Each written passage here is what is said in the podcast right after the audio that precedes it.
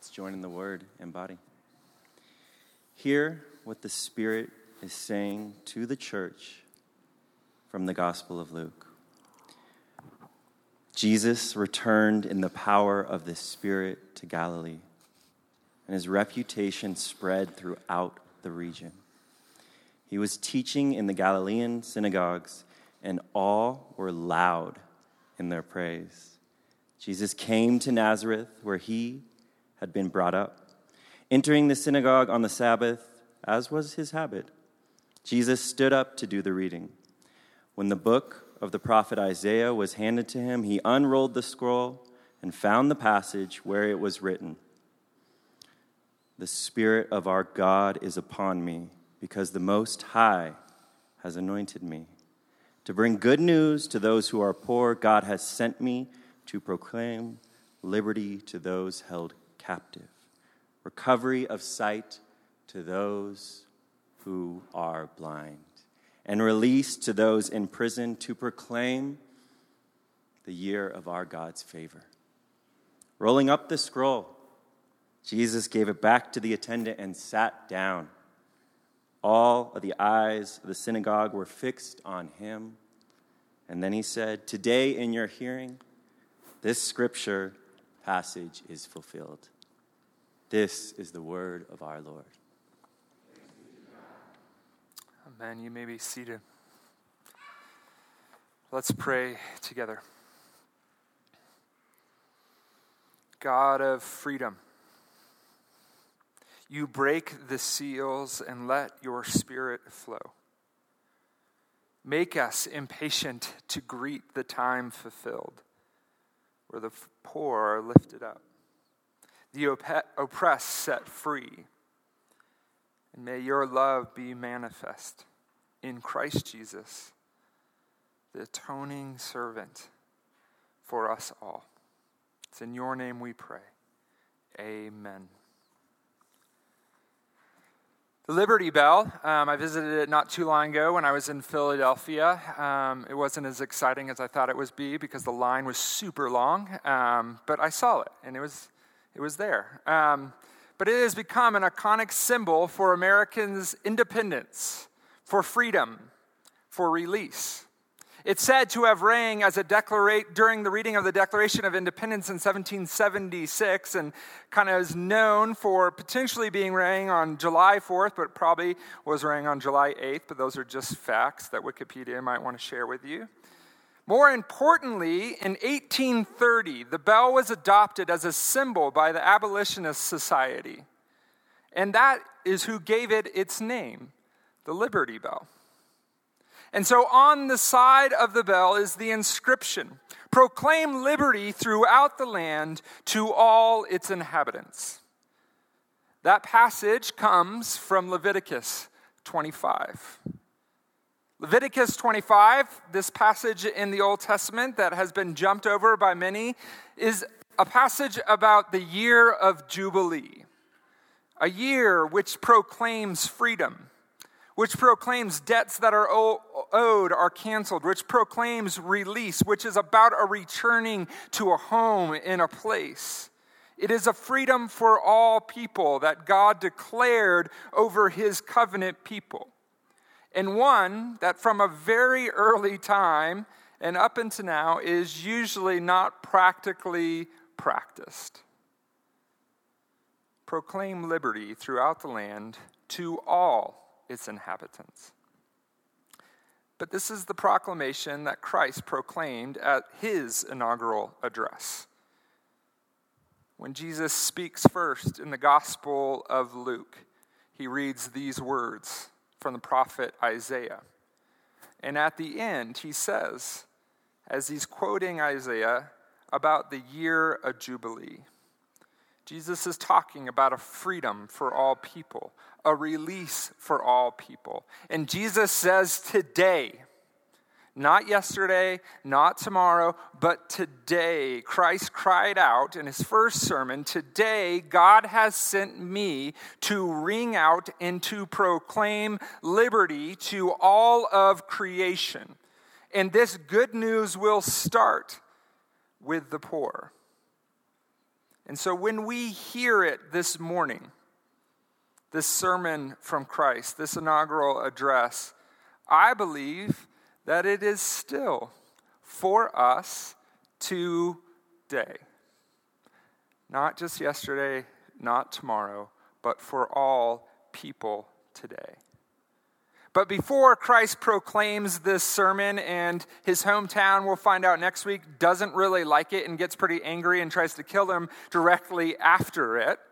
Before all of that, Christ goes through one of the most important process that I think is one of the most important things to see in Scripture, and it honestly is my favorite passages in Scripture. From Luke 3 to Luke 4.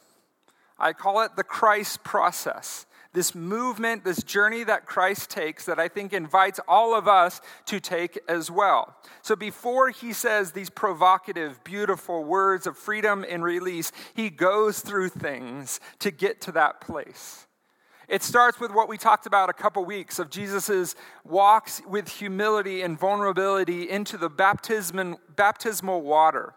And as Christ is in the water, the dove comes down and says, This is my beloved, with whom I am well pleased. So before Christ starts anything, before Christ does anything effective, his identity is centered. His identity is placed as a beloved child of God. And when we come into when we come in to worship this Christ, when we walk through the waters, when we seek our identity, what we find scripture saying to us is that yours is as a beloved child of God. That is the place you were born, that you start and you will end. The hard part is believing it, accepting it, receiving it. Christ receives that as the beginning of his process. It said the Spirit spoke these words. So comforting, so loving. And then the Spirit, directly after that, it says, leads him into the wilderness. Now, I don't totally understand this spirit. It seems a little like, um, like what am I, the beloved or wilderness? Which one is it going to be? Directly after, Christ is still wet with baptismal water, and it said the Spirit leads him into the wilderness for 40 days. This easily represents a story that all of us have experienced and that many of us may be experiencing right here today in this room a wilderness, a suffering, a trial, a wondering, you know what, Will, I've heard you say over the last eight years that I'm a beloved child of God, but I, in this time, I don't know. I don't know if that's true. I feel the temptations. I feel the struggle. I see the suffering of the world that is hungry, and I just want to give it some bread. Jesus is led into the wilderness. It is a path of descent that if we seek transformation in our life, we cannot go around or over, but must go through. And we don't go through it once, but life has a way of leading us through that path again and again. And so the spirit that called him beloved is the same spirit that led him into the wilderness, and it's the same spirit that leads him out of the wilderness and into the synagogue with the body of people. And the spirit leads him into the synagogue, and he is given the passage for this day. Not picked out, probably just the reading that was supposed to happen. There's a timeliness to the spirit. And Jesus proclaims loudly after one who is called beloved, after one who has gone through the wilderness, Jesus, with integrity, with depth, and with his whole being, proclaims these words from the book of Isaiah The Spirit of the God is upon me, because the Most High has anointed me to bring good news to those who are poor. God has sent me to proclaim liberty to those held captive, to recover the sight of those who are blind, to release those in pro- in prison to proclaim the year of our God's favor. Jesus unrolls this scroll and he reads these words to proclaim the year of God's favor, literally meaning a year of jubilee, of liberty, freedom, and release, a time of restoration, a time of freedom for all people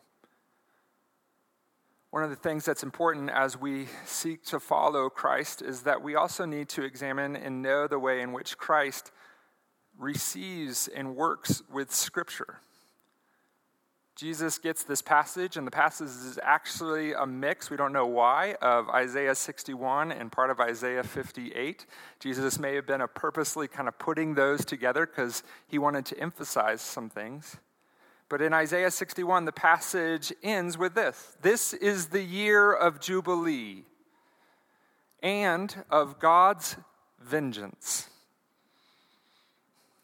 Jesus leaves off part of it, a year of judgment, and just proclaims a year of Jubilee.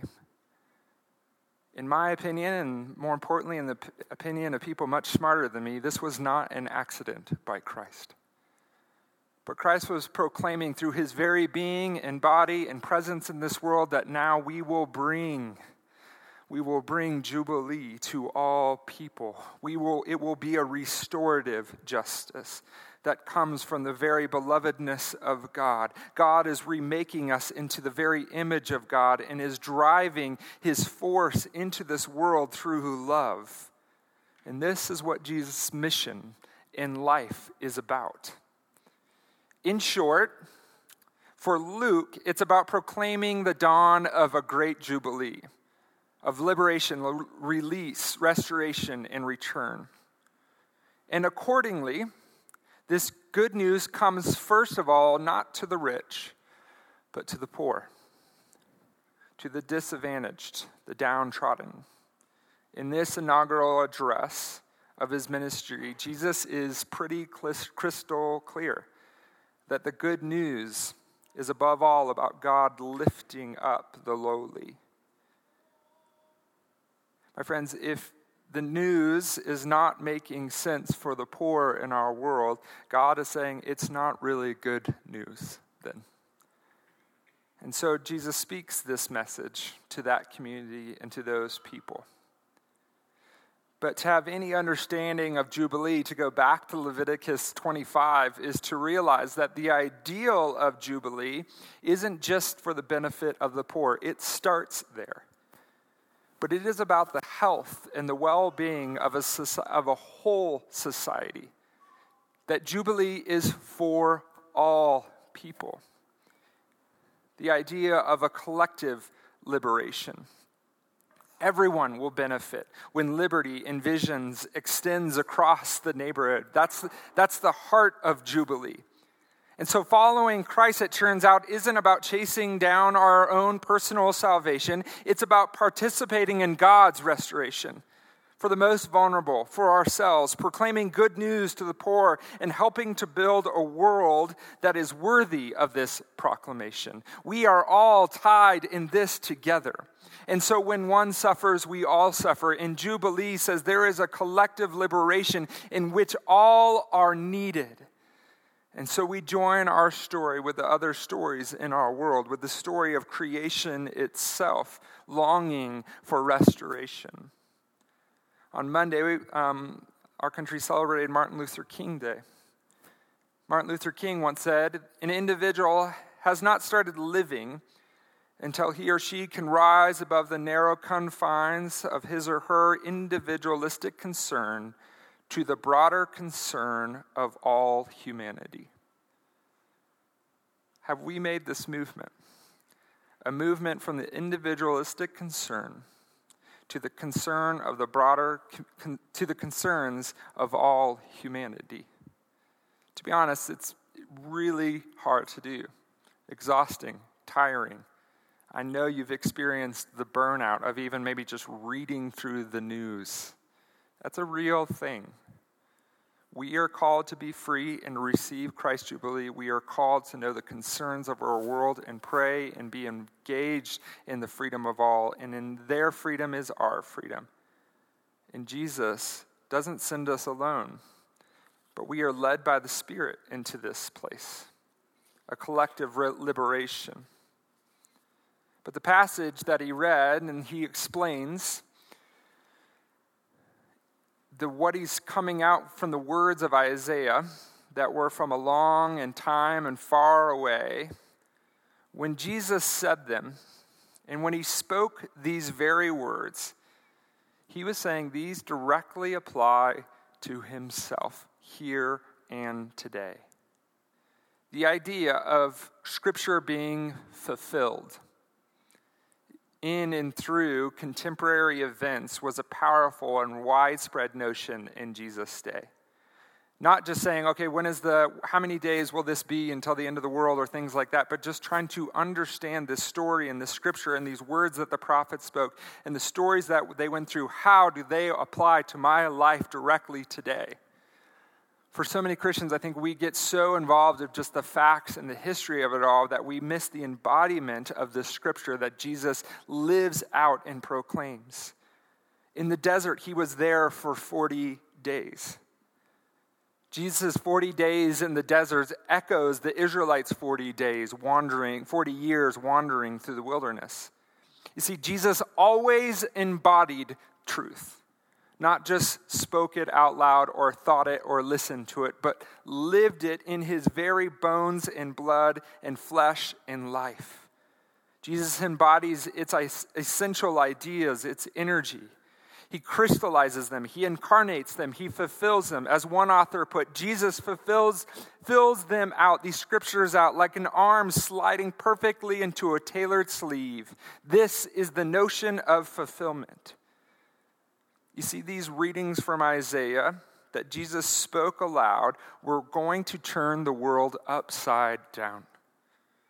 But it wasn't just words to Christ, it was his very life that he embodied for this time and for this day. And so, just like Christ walked through the baptismal waters and was proclaimed as beloved, and so when we walk through the waters, we take on that identity that Christ has given us, that we are beloved sons and daughters and children of God. Just as Christ walks through the desert and through the hard times and the temptations and the suffering, he doesn't say, hey, that's not going to happen. I've saved you from that. He said, you will walk through the wilderness as well. But know that I have been with you and I will be with you. Just like Christ dies and suffers and bears the wounds of loving others, so you, as you take on the Christ life, will die, will suffer. And if you love, you will bear its wounds upon your body. And just as Christ resurrects, the scripture says one day we too rise with him. And so these words that Christ says, I fulfill in your today, for this moment, are words for us for us to engage, for us to be about, for us to proclaim Jubilee throughout this world. One of my favorite authors, Shane Claiborne, um, runs a small community of they call ordinary radicals um, in downtown Philly. Often known as trying to bring restorative life and jubilee to um, a poor community. One of the things that he did on um, what was maybe thought of to be a year of Jubilee is Shane and some others went to Wall Street and they just proclaimed that, you know what, the wealthy just keep getting wealthier and the poor just keep getting poorer. And so they had a party in which, in the front of Wall Street, they had a party in which they invited all of those who felt downtrodden and poor, and they just celebrated. They celebrated, they partied together, they threw out change and money for all people, and tried to proclaim freedom and dignity. In doing so, he gave this invitation that isn't for yesterday, it isn't for tomorrow, but my friends, it is for us today. Shane wrote So here is the invitation. It is a call for all superheroes and anti heroes and ordinary radicals. We are all inviting people, we are inviting people all over the world to simultaneously, wildly, and wonderfully orchestrate random acts of jubilee. Maybe you will hide money in alleyways and park benches. Maybe you will drop, maybe you will drop rupees from a hot air balloon to a slum in India. Maybe you will take someone out to lunch that you do not know to hear their story, or learn to quilt with an older lady. Maybe your religious communities will match every dollar they spend on buildings and programs with a dollar given to the poor. Maybe you can divest from the stocks that exploit and invest in micro, and invest them in microfinancing grants that enrich. Maybe you can get your office to sponsor a well for folks in Africa or get your dorm buddies to give $3 to buy mosquito nets for folks that might otherwise die of malaria. Maybe your college will create a scholarship for low income youth. Maybe your neighborhood will pay off everyone's house before foreclosure. Maybe your business will forgive someone's debt. Maybe you can get your pastor to switch salaries with a janitor or your CEO to pay all folks the same wage for one year. Maybe America will forgive all third world debts owed to it. Maybe it's up to us. It's up to you. God is already on the side of Jubilee. God might just be waiting for us to enact it, to embody it, to be the change. My friends, I don't know what exactly it looks like to proclaim Jubilee into our culture, into our world. I do know that you're wise enough discerning enough that you've thought it through. The challenge of our passage is will you embody it? Will you move from just the headspace to the body to the place in which we live these things out, not alone, but together as community? How can our lives embody these ancient patterns participating in God's signature moves unfolding around us. After all, Scripture can also be understood as a script, as a dramatic scene, as, as the dramatic sense of the term, written words on a page, waiting to be brought to life in our life, in our work, in our dance. Maybe Jubilee is for some of those around us and in our world. But maybe this year, even, Jubilee is for you directly.